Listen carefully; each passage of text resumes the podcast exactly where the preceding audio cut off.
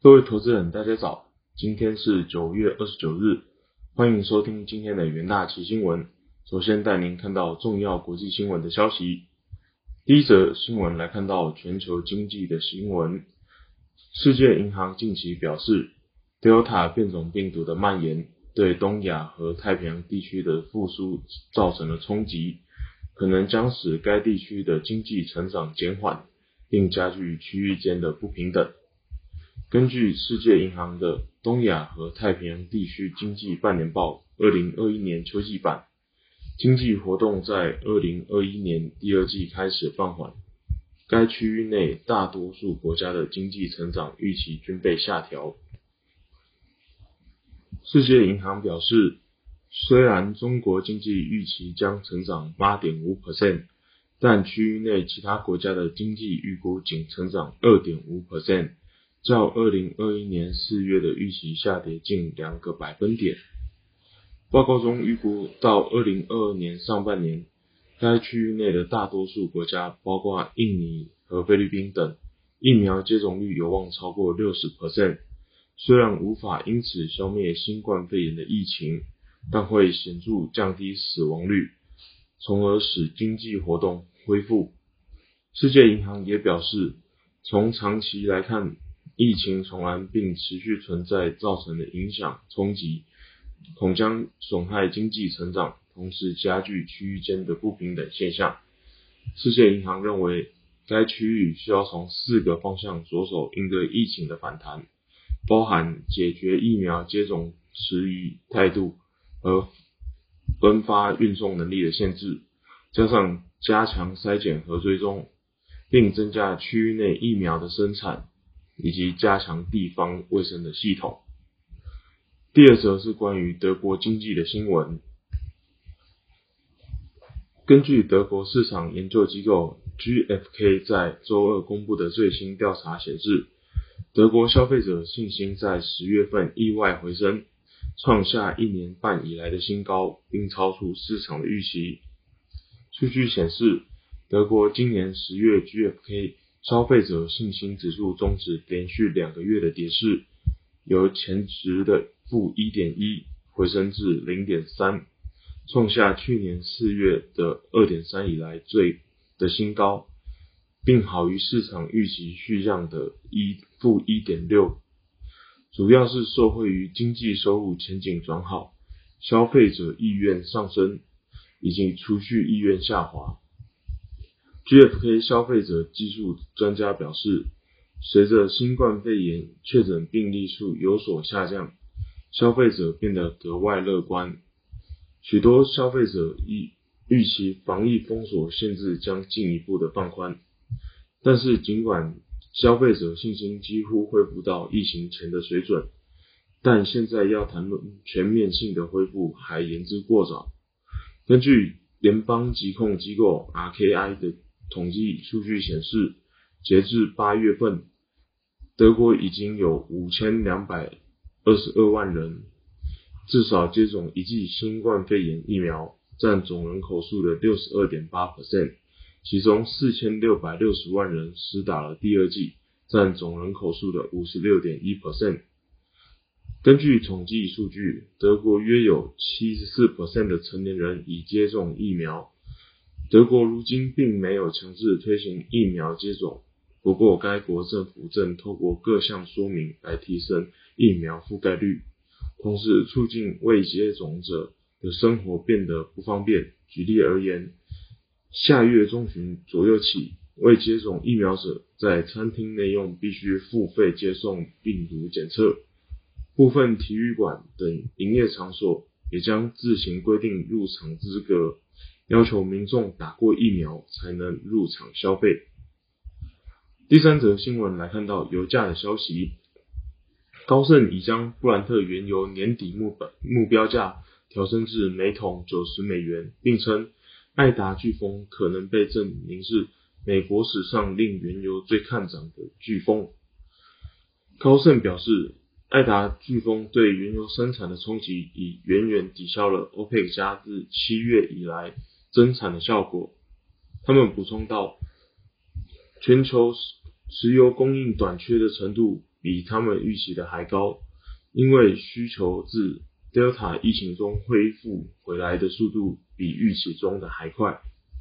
随着 Delta 新冠疫情的冲击消退，包括中国在内的亚洲地区行动性正引领全球石油需求返回疫情前的水准，全球航空旅行减少没有最初担心的状况那么严重，再加上全球天然气短缺情况不断发展，欧洲和全球各地的天然气价格飙升，他们认为冬季需求完全偏向上行。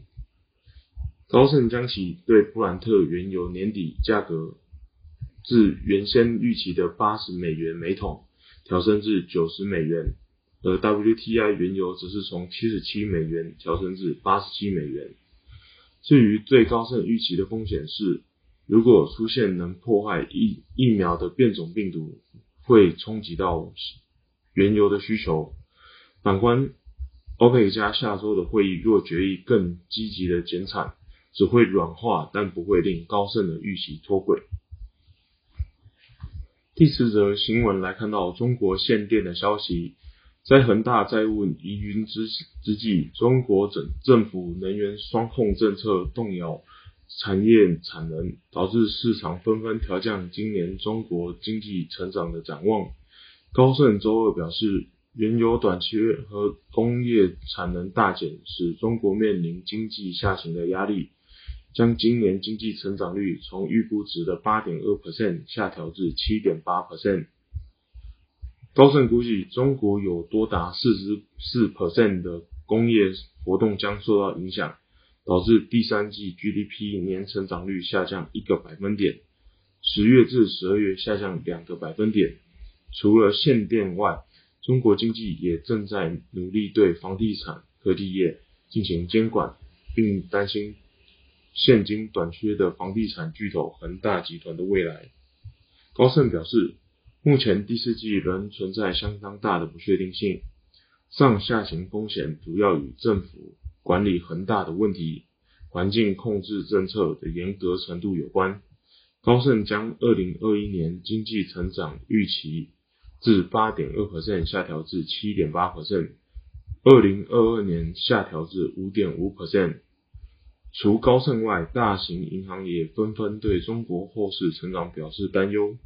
野村证券认为，能耗双控政策对中国经济带来的冲击恐进一步扩散，并打击全球市场，将第三季、第四季经济成长率下修至 4.7% 和 3%， 全年下调至 7.7%。 接着进入3分钟听股期的部分。第一档个股期货看到智原期货，智原8月份营收 7.31 亿元，年成长 45.7%， 创近9年以来的单月营收新高，累积1至8月营收达 46.01 亿元，年成长 29.1%， 创8年以来同期新高。智原受惠于新冠疫情因素，中国提高对自有晶片等需求，智原使委托设计接案量有所提升，且产量带来的权利金成长。智原目前量产情况乐观，且晶圆代工厂涨价有助于垫高营收表现，智原第三季营收有机会优于财测目标，季成长达2成水准，第四季也有望延续热度，营运维持高档水准。智原期货周二反弹上涨 4.78%， 逐步挑战7月份的波段高点。第二档个股期货看到中钢期货，中钢日前董事会通过对中发控股公司增资 55.135 亿元，以力推动与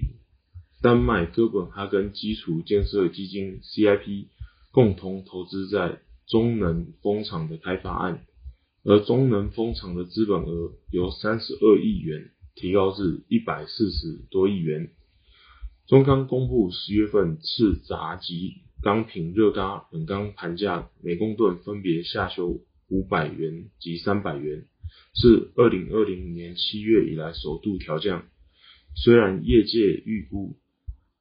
全球钢市正向的趋势不变，但中钢期货周二开低震荡，收跌 0.69%， 呈现弱势整理的格局。第三档个股期货看到大立光期货，即使苹果新款 iPhone 13开卖，但外资投行高盛指出，由于光学镜头市场竞争加剧，手机镜头升级的长期趋势不乐观，因此保守看待大立光获利衰退直至2023年，甚至将目标价下调至2055元，而国内研究机构也将大立光目标价调降至2000元。虽然 iPhone 13让大立光营运可望改善，但缺少华为过去的高阶镜头订单，影响大立光毛利与获利表现。大立光期货周二震荡压回 1.77%， 日 K 棒呈现偏空格局。以上就是今日的元大期新闻，谢谢各位收听，我们明天的元大期新闻再见。